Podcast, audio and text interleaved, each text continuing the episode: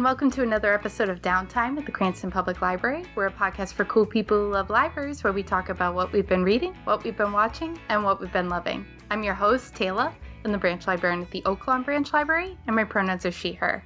Hi, my name is Peter Shinkle. I'm the author of Uniting America.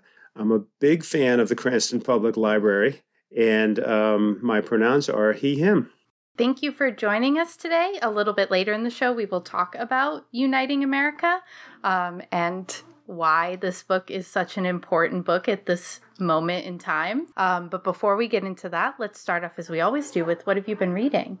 Well, most recently, I've been reading um, about the governor of New York, Al Smith, who ran for the presidency in 1928. And that's because uh, my next book is going to be about Al Smith and the um, anti Catholic campaign that was conducted uh, by the Ku Klux Klan to ensure that he was defeated in the election of 1928. So I've been reading a great biography called Empire Statesman The Rise and Redemption of Al Smith by Robert A. Slayton. It's, it's a great book and it, it captures the times and the incredible environment in which he grew up and came to age. He grew up on the Lower East Side of New York, and um, he built a remarkable alliance uh, of of um, with Jewish um, labor activists and um, social reformers on the Lower East Side, and it was kind of the nucleus of the of the original or of the Democratic Party, the modern Democratic Party, and um, the Ku Klux Klan and white supremacists Democrats from the South wanted to ensure that he was never elected. And so they began to attack his Catholicism. And uh, they carried this campaign out across the country. And so this book um, is a remarkable uh, examination of his career, and it's a good foundation for what I'm working on now. Fantastic. I guess I didn't realize that the Ku Klux Klan went after Catholics. Yes. For most of us who, you know, I'm 62 years old, so most of us grew up thinking of the Ku Klux Klan as um, sort of uh, an outlaw, um, racist band, mostly targeting African Americans. But in the version of the 1920s, when when the Klan was immensely powerful and had millions of members across the United States, um, it had a very strong anti-Catholic component, and it it carried that campaign across the United States in many ways through newspapers and radios. And um, keeping Catholics out of power was a big part of their mission. Wow. And they were active actually here in Rhode Island as well. Wow. Yeah. Again, you think of it as like the South is really where they were. Uh... Yes, exactly. Um, uh, in fact, the Klan was um, from Maine to California and Washington to Florida. It crisscrossed the country. It was in every state. Uh, it's it's a remarkable time, and I think that um, many people don't realize how how gargantuan that organization was in the 20s. And it, it is also, I, I think, uh, um, uh, brings lessons for our time as well. Um, how hatreds can be deployed to achieve political ends.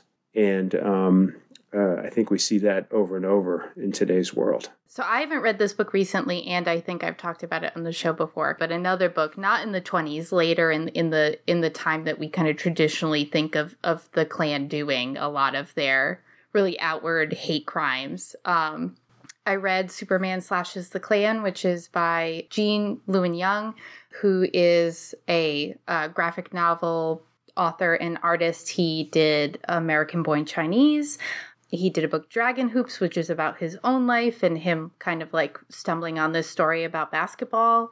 Um, but in this book he was given the opportunity to write about superman and um, addressed a lot of like the anti-asian um, sentiment amongst the Klan and some of the the like asian racially motivated kind of like threatening and and vandalism, uh, you know, cross burning and stuff that they were doing right after World War II.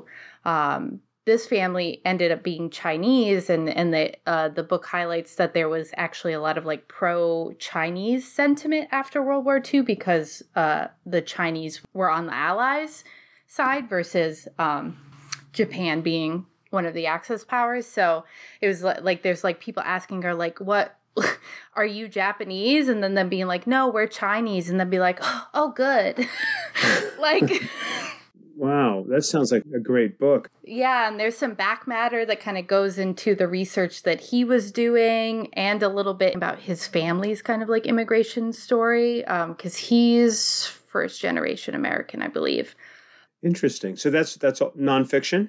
Uh, no, it's fiction. It's, uh, it's fiction. about Superman, but um, okay. but like I said, there's back matter talking about the stuff that he based in real life. You know, the stuff that was actually happening about like what the Ku Klux Klan was doing. Um, it also was inspired by this radio play that happened. Um, that was like a Superman radio play, mm. uh, where DC basically had to come up with their own name for the Ku Klux Klan because the Ku Klux Klan wanted to like bring legal action against DC for like defamation and stuff. So that it was like the the clan of the fiery cross or something. They like came up with something that was like still very evocative of like it's very obvious who we're talking about, but without actually using their name because there was like like you said they were I think this radio play was possibly like in the 30s. Mm. So, like you said they they were a very powerful kind of organization at the time. Yeah, they they ultimately the the Klan organization would file for bankruptcy.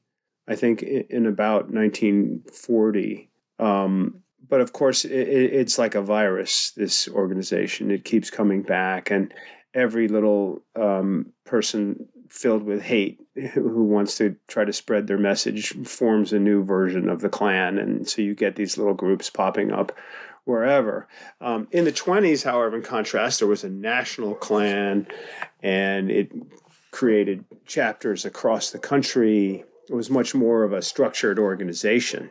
But that's a fascinating book that you're discussing. So is is it a um, it's a graphic novel? It's a graphic novel. DC's been doing a real push of like one-off graphic novels for like the middle grade young adult audiences so like getting kids who kind of know these heroes from movies or tv like getting them in in a way that's not having to read you know lots and lots of back issues figure out continuity uh you know and and uh like when they just re-up continuity and everything have it be like its own self-contained story and like i yeah. said uh, Gene Luen Yang really took the opportunity to to write about something historical that was going on in a story about superman wonderful very interesting so uh, besides reading have you been watching anything interesting lately of course i loved watching barbie the movie a while back and Oppenheimer. Those those were great pieces of work, I thought. I also recently watched um, Au hasard Balthazar, which is a classic French film about uh, a donkey and uh, uh, how that donkey experiences humanity, and it's most mostly through abusive treatment and some affection. Um, but this is a movie um, that was um, produced, I, I, believe, in, and released in 1966. What was kind of interesting to me is that I don't know if you saw the movie EO that came out a couple years ago, also about a donkey, and I believe that came from the Czech Republic. And um, that was uh, a, a remarkable depiction of humanity through the eyes of a donkey again. And then we had the Banshees of Inisherin, uh, which also gave a central role to a donkey, um, which is just it's just funny. I don't I, I didn't realize that there was this uh, trend in in movie producers to take the allegory of, of humanity's mistreatment of donkeys as a as a way of uh, reflecting on how humans conduct themselves. um, it was just kind of interesting. I just didn't realize there were so many movies that use that theme, and there are probably other animals that um, have this central place in in cinematography. But but I I, just found it fascinating. Well, you think of like beasts of burden. They, you know, they work for human beings. Like we've we've domesticated them to do jobs for us. When you were talking, just maybe think about how many horse movies there are. Um, but I think horses in movies are generally portrayed a little more affectionately because there are so many people have such like strong affectionate connections to horses. They're I don't know, they're they're more viewed as pets than than animals that do jobs for us. Yes. They inspire us. They're yeah. They're beautiful, graceful, fast creatures. Whereas uh, a donkey is performing a service for us. Mm. For that reason, perhaps we should be all the more grateful. And instead, it turns out we end up being all the more abusive. Anyway, um, how about you? What have you been watching? Um, well, the unfortunate thing about recording two days in a row is that it's hard for me to have new things to talk about. So I don't know if this will stay in because I did talk about it at length in our recording yesterday. Mm-hmm. Um, but my mom and I started watching The Gilded Age on HBO Max. Mm. Um, it was very interesting, uh, kind of period drama about the tension between the old money in New York and the new money of people who made their fortune through the railroad and, and a lot of the other rising industry happening at the time. Um, one thing I did not say yesterday, though, um, is I'm a bit, I would say, very, very amateur, but I have a very uh, amateur interest in dress history. I love seeing how people dressed in different periods of time. Mm-hmm. And from what I've consumed on YouTube that has told me about how people dressed during that time, the costumes have been very accurate and well done. It's not a terribly like racy show. There has been some kind of like having the cigarette afterwards scenes, all of them between two men just for interesting twists. Mm-hmm. Um, so we have yet to see what people's undergarments on are on screen, whereas a lot of period dramas we do get to see what, ha- them and whether they're good or not. But that's kind mm-hmm. of whether I judge whether something is good or not, mm-hmm. um, because the and I was saying this to my mom. The, the undergarments and the way that the garments were constructed then were really what created the silhouette versus now fashion has become about a body type. Mm. You need to have a body type that makes certain clothes look good. But then it was really about the clothing and and your structural pieces underneath creating the silhouette that was fashionable at the time. Mm. Um, so like I said, we've yet to see them on screen, but so far I'm assuming they're fairly accurate. Um, and if they're wearing them accurately, meaning not right against their skin, the actresses should be more comfortable. You interview anyone who was in a period drama and they had to wear a corset and they're like, oh my God, it was so uncomfortable. And it was like, well, did your costumers include the layers under your corsetry? Like that's was very important in how people were able to wear it every day. Mm-hmm. There's also class stuff there too. They do make one comment about corsets being uncomfortable in the show. Um, but she is an upper class new money person. And at that time, she probably would have been lacing down, meaning you're purposely using the garment to make your waist significantly smaller than it actually is. Mm-hmm. Mm-hmm. So that was accurate. She probably was somewhat uncomfortable because she was probably corseting down. Whereas like working class people like that was just that was like the undergarments we wear today. It was normal for them. It was providing them support while they were active in their lives. It was allowing their clothes to fit properly. Uh, and so they were probably just fine and it was as normal as you know the undergarments that women wear today. How about some of the other aspects of um, life in, in New York City at that time? Do you feel the the show is capturing that well? Um, yeah, I mean, again, that's not, it's not something that I have a, a terrible amount of knowledge of. It's really kind of comparing other things set around that time that Mhm. I've consumed or, or read. Mhm. Um, they actually are addressing racism during that time. So that's something that's interesting. There is a, a middle class black woman who is part of kind of the central cast of characters. Um, and they're kind of showing that she um, she gets hired by this wealthy family and it's as a secretary so there's kind of tension with the downstairs help of like that she's you know above certain people in station where she's staying in the house because she's a secretary for the head of the household so that puts mm-hmm. her in the pecking order above other people who are in their all other white help staff. Mm-hmm. And so there's like they're showing that there's tension there and it's but it's nice cuz some of them are good about it. Like the head kind of butler guy who like keeps everyone else in line is just all like she's a secretary and so she is in the part of the house that she should be in given mm. her station and there's nothing that we can do about that. Like mm-hmm. he's a mm-hmm. lot of he's like it's not our place to have opinions about those things. Very interesting. And that's how he keeps everything kind of under control is he's all just like ours is not to question why. Mm-hmm mm-hmm. That sounds like i, I, I have not seen that. I'm, I'm gonna try to try to see that. That sounds great. They are long episodes though like an hour plus. So be aware, get comfortable mm-hmm. okay. before you start. Okay. What about um, Killers of the Flower Moon? Have you considered going to that? Speaking of long shows, I don't know. In terms of movies, I don't tend to gravitate towards like period pieces. I don't mm-hmm. know why. Um, I'm not familiar with the book. I can picture the cover in my head. I remember when it was going out and on hold and and all of that. Great book but I'm not really familiar with the the material at all in order to have felt drawn to it. Yeah. Well, you know, it's uh, to me, it's uh, uh, the book is incredibly well done, and um, and anything that Martin Scorsese does, I I tend to want to see it immediately. I've got to say that three hours and forty five minutes is a, is really pushing it in terms of length of a movie. Yeah. But yeah, I'm still going to see it, but I haven't yet.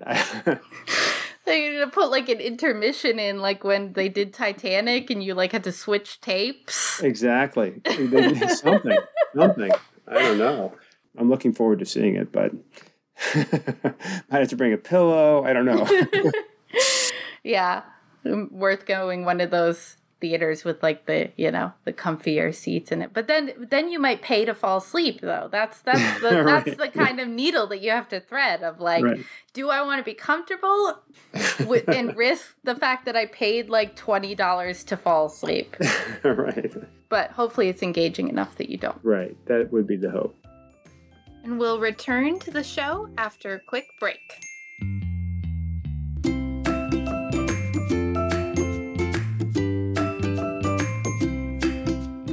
Cranston Public Library is pleased to bring poetry to our patrons all without leaving the comfort of home. No internet, computer, or smartphone required. A recorded poem read by a CPL staff member will be available every Tuesday afternoon. To listen, call 401 900 1090 and be sure to check back weekly to hear what's new. For more information about this service, please visit cranstonlibrary.org slash on the line.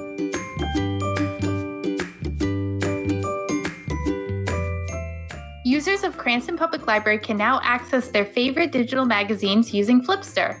Flipster offers an easy browsable reading experience. Users can browse magazines by category as well as perform searches for specific titles. An online newsstand provides a carousel of most recent issues as well as a carousel of all issues, allowing for quick access to magazines. Go to cranstonlibrary.org and click the link Online Resources You Can Use Now to find more information on how you can access Flipster. Flipster also has an app available on Android and iOS. All right, so I want us to have enough time to talk about what you came here to talk about. So, um, you wrote a book, Uniting America. Um, can you tell our listeners a little bit about what that book is about? Um, Uniting America is about how, uh, at a time of tremendous political division in the United States, uh, two political leaders, one a Republican and one a Democrat, crossed the partisan divide and built an alliance to bring the country together and prepare the country to fight Adolf Hitler and the rise of fascism and they succeeded. They succeeded in building that alliance. They succeeded in preparing the country. They succeeded in bringing the country together and enabling it to work toward a common goal, which is to defend democracy and spread democracy to those countries that, that wanted it. And um, the two leaders, of course, are Franklin D. Roosevelt, the president, and Henry Stimson, whom FDR named his Secretary of War in June of 1940. And uh, I came across this um, through working on my previous book, which made me aware that there that in during the war years there was this cadre of Republicans running the War Department, and I began trying to understand how that came to pass.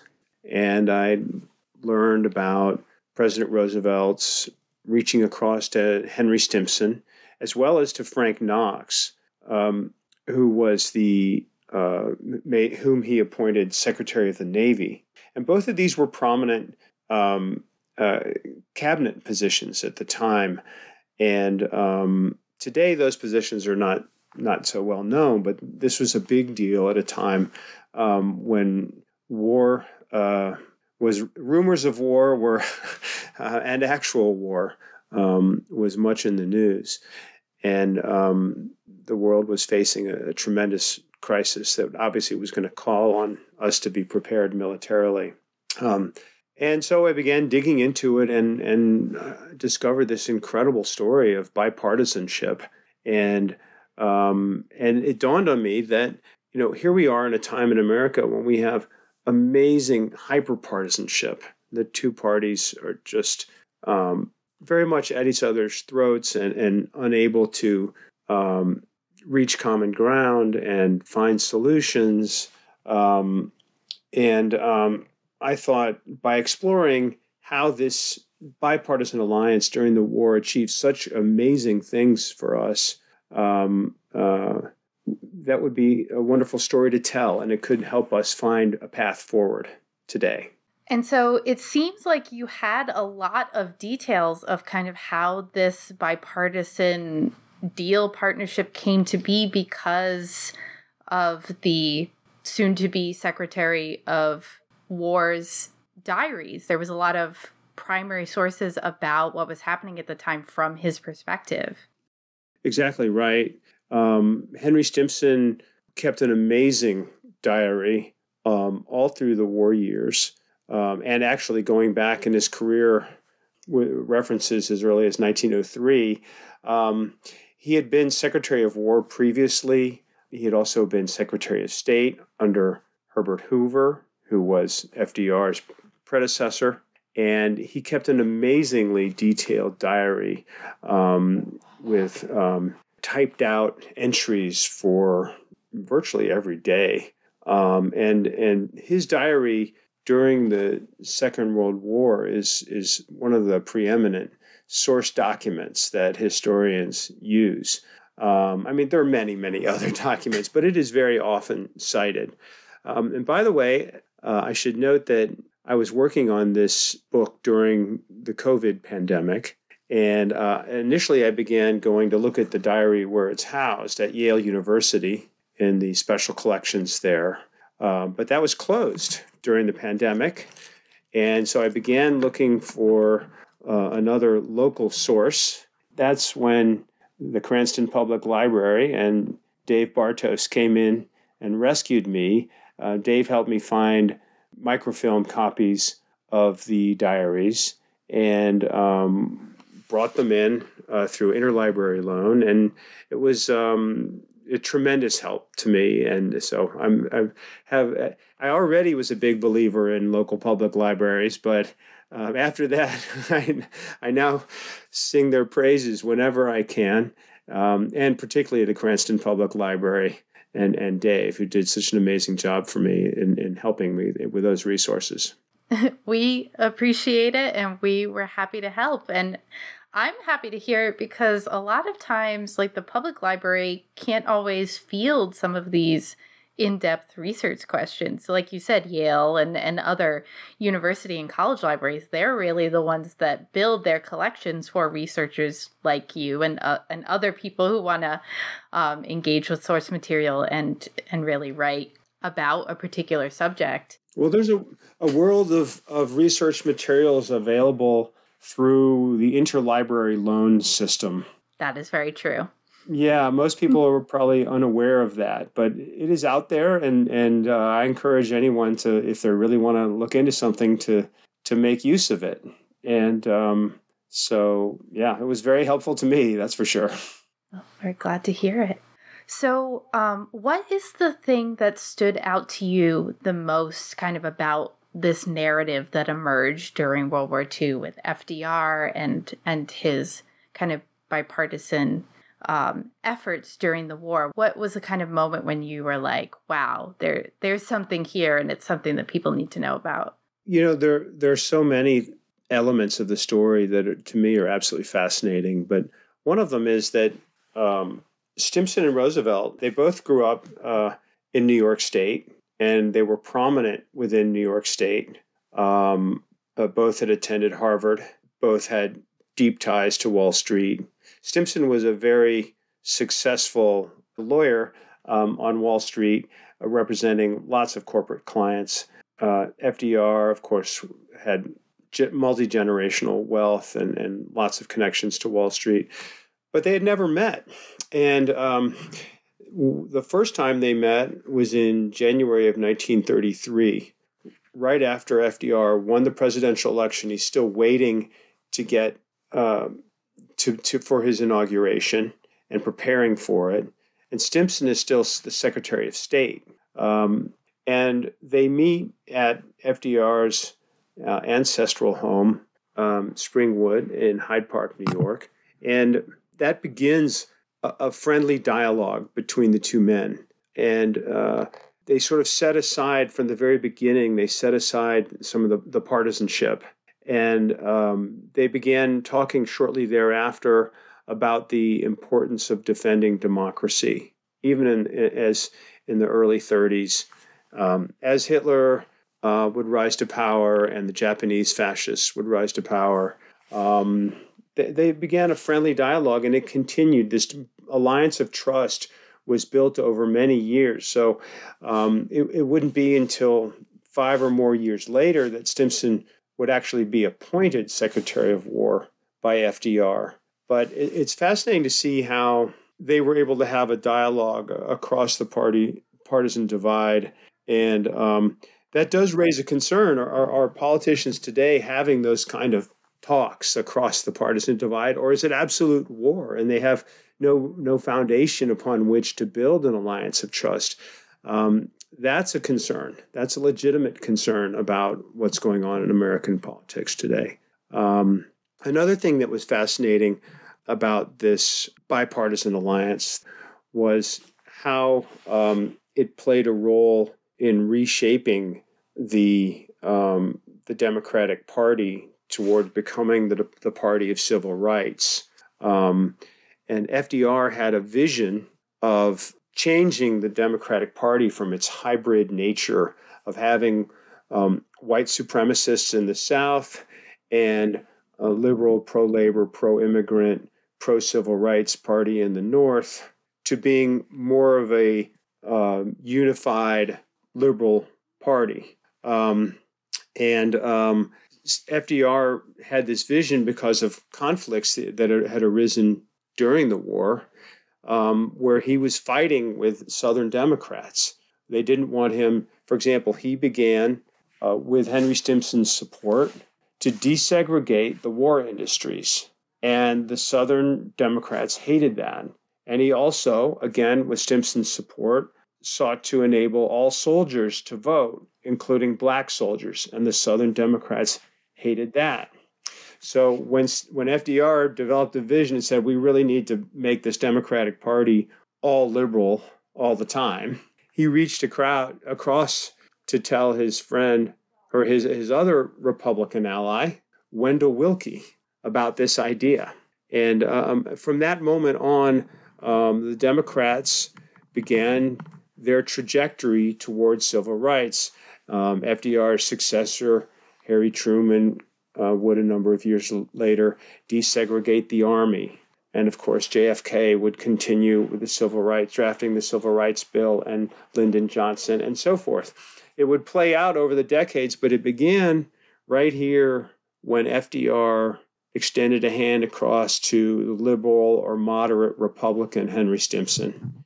And um, so it's a it's a fascinating um, story that not only explains how America was able to pull itself together and win World War II, but it also describes the birth of the the transformation of the American political parties into the parties that we see today. What you were describing was he almost trying to poise it so that these Southern Democrats could just go and become part of the Republican Party?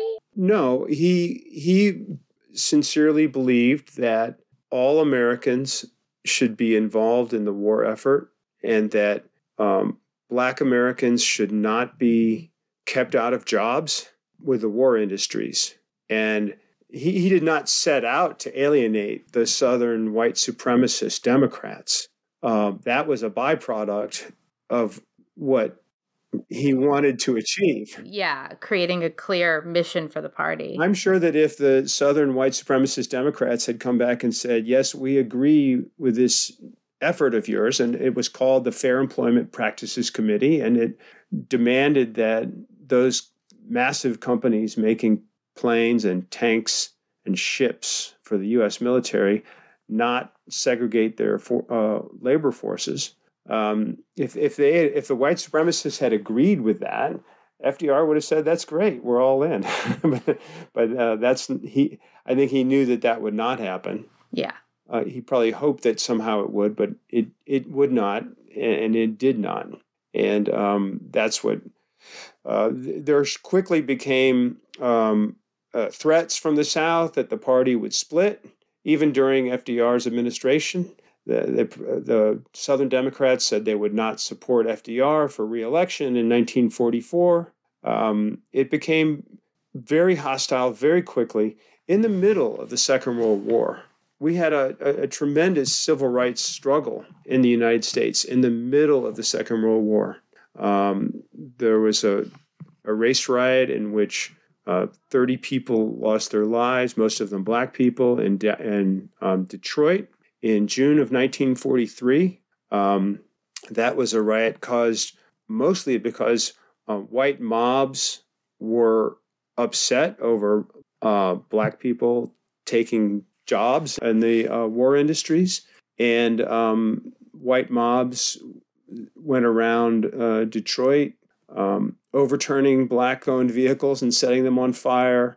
Um, it was, uh, and Stimson and FDR sent the army into Detroit. Um, it was a time of tremendous um, turmoil inside the United States, which we so often forget about. Because all the focus is on the external conflict and, and the war that was going on in, in Germany and, and Japan, but uh, and in Europe. Uh, but uh, in fact, the United States itself was in tremendous turmoil. It's it's interesting to me. It makes me think about the fact that, you know, there are these periods in time in history that we think about as real expansions of civil rights for for particular causes. So obviously the the 50s into the 60s we think about it as a huge expansion of civil rights for black Americans. Later into the 60s and 70s we think of as a huge expansion of rights for the LBGT uh, Americans, even though they weren't referring to themselves as that then. Um, but if you look into this, you'll the same thing is with kind of queer history. There were people advocating for this and and demonstrations and sometimes you know riots and unfortunate things happening before the what what we think of traditionally as like when all of this political action was happening in in the 50s I, i'm totally blanking on the names of there's like one for lesbians and one for gay men, these societies of people who were demonstrating. They would do demonstrations where they would wear, they would dress up, they would wear suits. Um, and women would wear like nice dresses because their kind of whole thought was we're just like you you know we mm-hmm. want a life just like you want we have jobs we have families we want to create families um, you know we just want you know love and lifelong partnership just like everyone else um, there was a movement away from that, obviously, after Stonewall, and more of just like, no, we're going to be who we want to be, not conform to what society wants us to be. But like the the stones were being laid way before that first stone was thrown. That's right. That's right. It, it, these um, uh, movements build over time, and and they start with tiny steps. Um, um, but of course, um, uh, I mean, the struggle for freedom of Black Americans had begun long before, and, yes, and continued in many many forms. Um, um, the fact that, but what what what happened in the in um, the 1940s and it, with FDR and Henry Stimson was a you know a, a, recognition by the federal government of that struggle and of its importance. That mm-hmm. was the the change there, and of the party in power in the White House. Um, now, I should add quickly that um, Henry Stimson and FDR did not desegregate the armed forces, and the NAACP and um, other civil rights leaders um, had wanted the armed forces to be desegregated. Um, but um, they rejected that, feeling that in the midst of the war was not the right time to do that. Um, and, and, one can see some rationale to their thinking because this was an era in which racial violence was common, um, lynchings were common. Common. I mean, there were multiple lynchings every year for for the in, in the first half of the 20th century. So um, I, I, can see some why um, even the most uh, pro civil rights activists would hesitate before saying we should mix a, a, bunch, a bunch of white men and black men in a in a um, housing situation. Um, but be that as it may, um, uh, there's plenty of arguments why they should have, and they did not. And so I don't mean to suggest that that this was an era of tremendous leap forward for civil rights because it was not.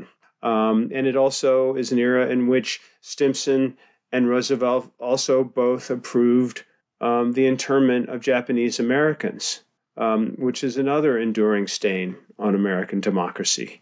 Uh, right, even as we were fighting for um, civil rights and, and equal treatment of citizens under under the rule of law, um, there were these major failures, and and uh, nothing is a, is an easy road forward, and everything it comes with a struggle, and and that's part of what the book is about is talking about these these struggles as well. I don't want to overlook those by talking about you know this big kumbaya experience of the two parties getting together.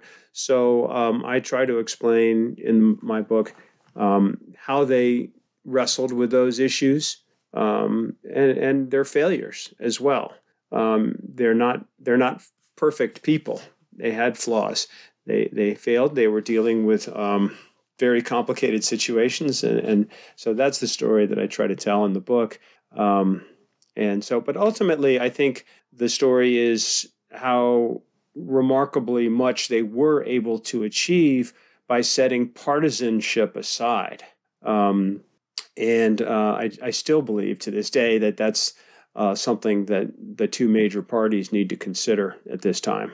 Yeah, well, that leads me well into my next question, and it's probably a big question that we can't go in in depth. But what do you think that we today can learn from the events that you outline in your book? Well, I think that um, we actually, personally, I, I, believe we face a situation today not unlike um, the one that Stimson and Roosevelt faced.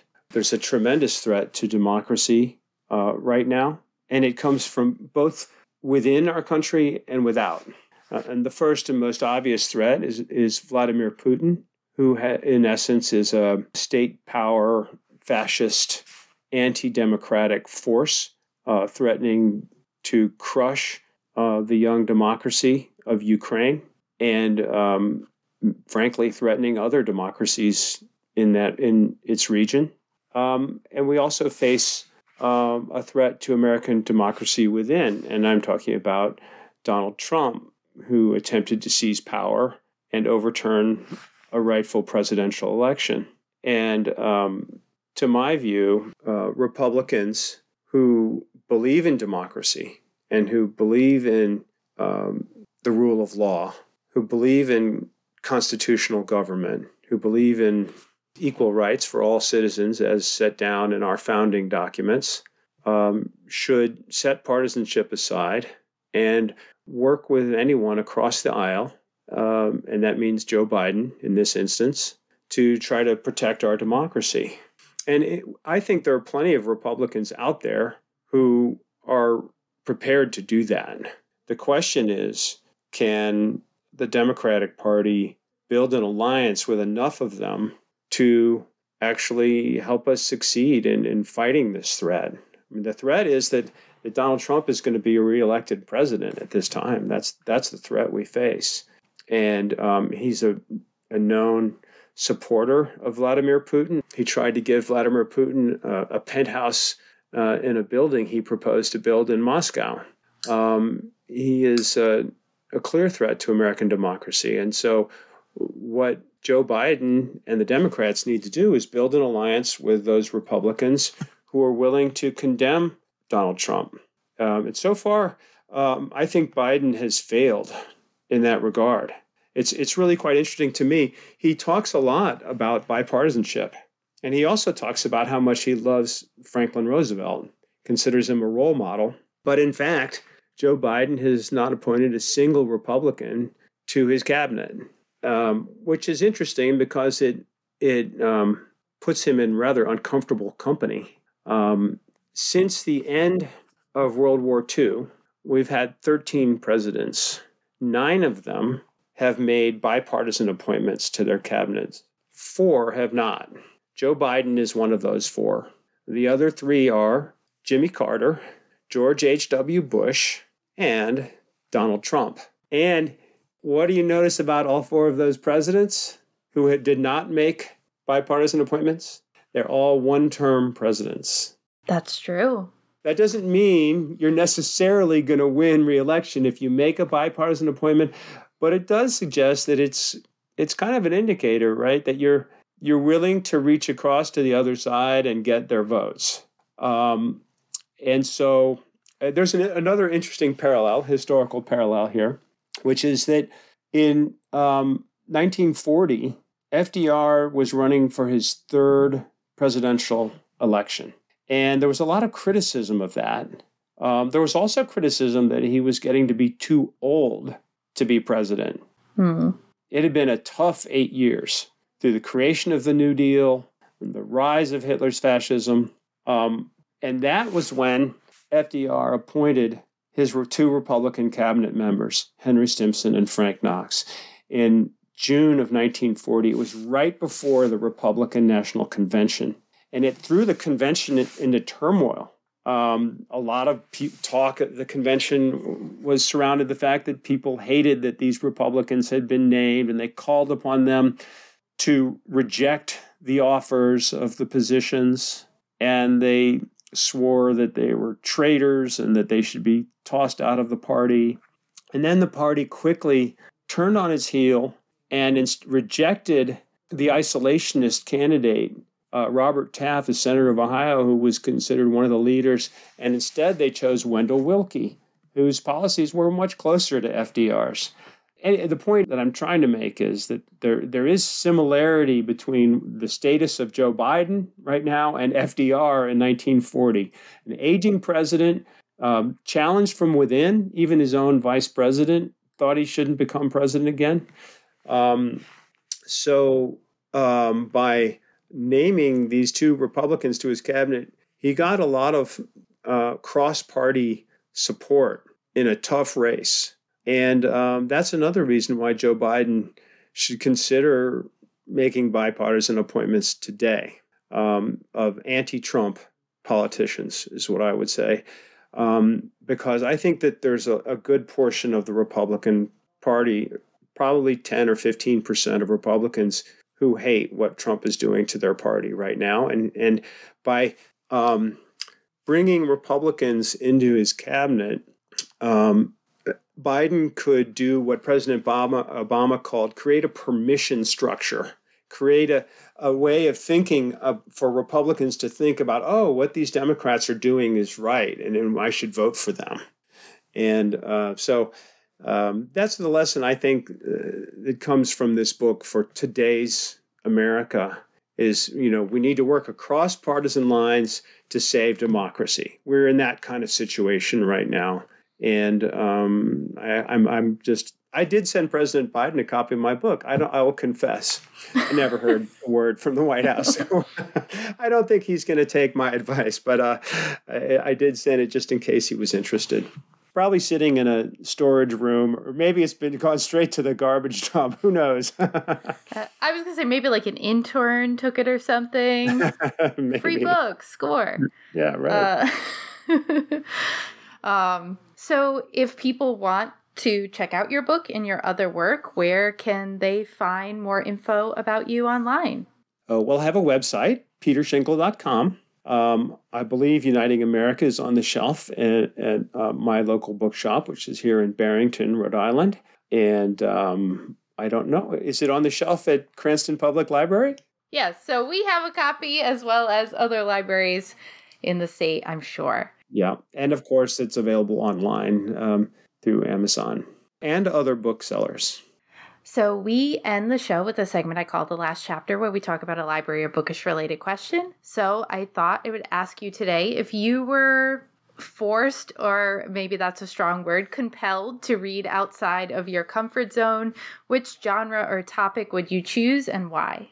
Well, after our talk today, I would certainly read um, your graphic novel recommendation. Superman smashes the Klan. Yes, absolutely. It sounds fabulous. I can't wait to read it. um, so it sounds really interesting and fun. And um, I, I, look. I've been wanting. I've had an interest in graphic novels for a long time. I've looked at a couple of them, but I'd like to go to back to it and get to that one. Okay, I can also give you another. I think I personally have been very excited about graphic nonfiction and the state of graphic nonfiction now. Um, I think it is an amazing opportunity to make nonfiction more accessible, more digestible.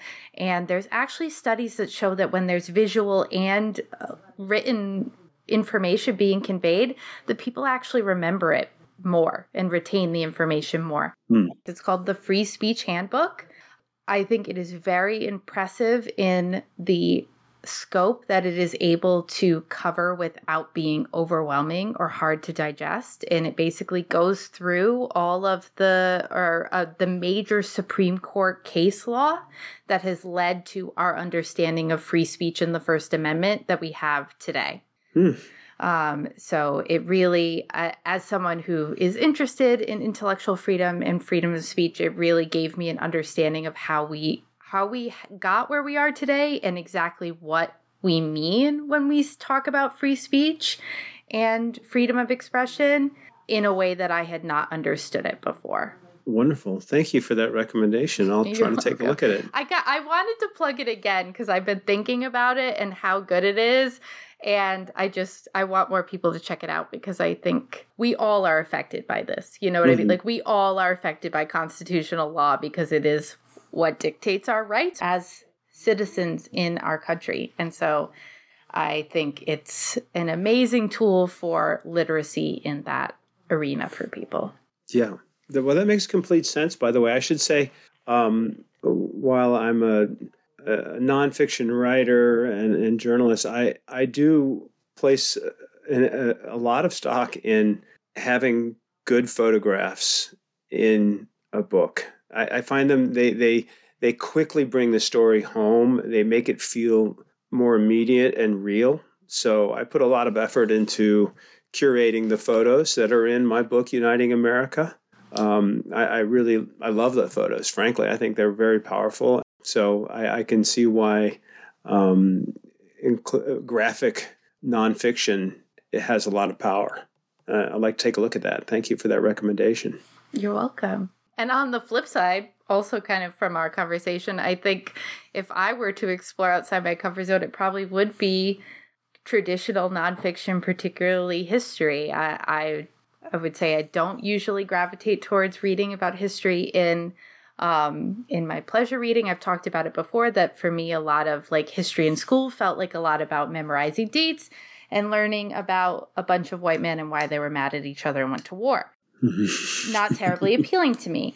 Um, but like I said previously, things like dress history and and kind of like the everyday history of people and how they lived, that is something that I find very interesting. So maybe that would be an inroads for me um, to read history more, is to read more about how people, regular people, actually lived, how women lived. Um, that's what I'm really interested in. Mm-hmm. Good. I wish I had a recommendation to make for you. right now, nothing's coming to mind, but I'm sure you can find it. So, thank you for um, chatting with me today, and thank you everyone for listening. If you would like to respond to our last chapter question or just reach out to the show, you can do that at downtime at cranstonlibrary.org. You can also reach out to us via social media with the hashtag downtimecpl. If you're feeling generous, please rate and review on Apple Podcasts or wherever you get your podcasts because it helps people find the show. Thank you again for listening, and this has been another episode of Downtime. Downtime is a project of the Cranston Public Library and is produced by Elena Rios, Robin Nizio, and me, Tayla Cardillo. Audio engineering by Dave Bartos. Our theme music is Day Trips by Ketsa and our ad music is Happy Ukulele by Scott Holmes. Links to the books and movies discussed can be found in the show notes. Remember to rate and review Downtime on Apple Podcasts, connect with the podcast on Facebook, Twitter, and Instagram with the hashtag DowntimeCPL, and if there's something you'd like to hear on the show, send an email to downtime at cranstonlibrary.org. The views, thoughts, and opinions expressed are the speaker's own and do not represent those of the Cranston Public Library. The material and information presented here is for general information purposes only. The Cranston Public Library name, in all forms and abbreviation, are the property of its owners, and its use does not imply endorsement or opposition to any specific organization, product, or service. The content of this episode is the property of the Cranston Public Library and may not be reproduced without express written permission. Join us next week for more downtime.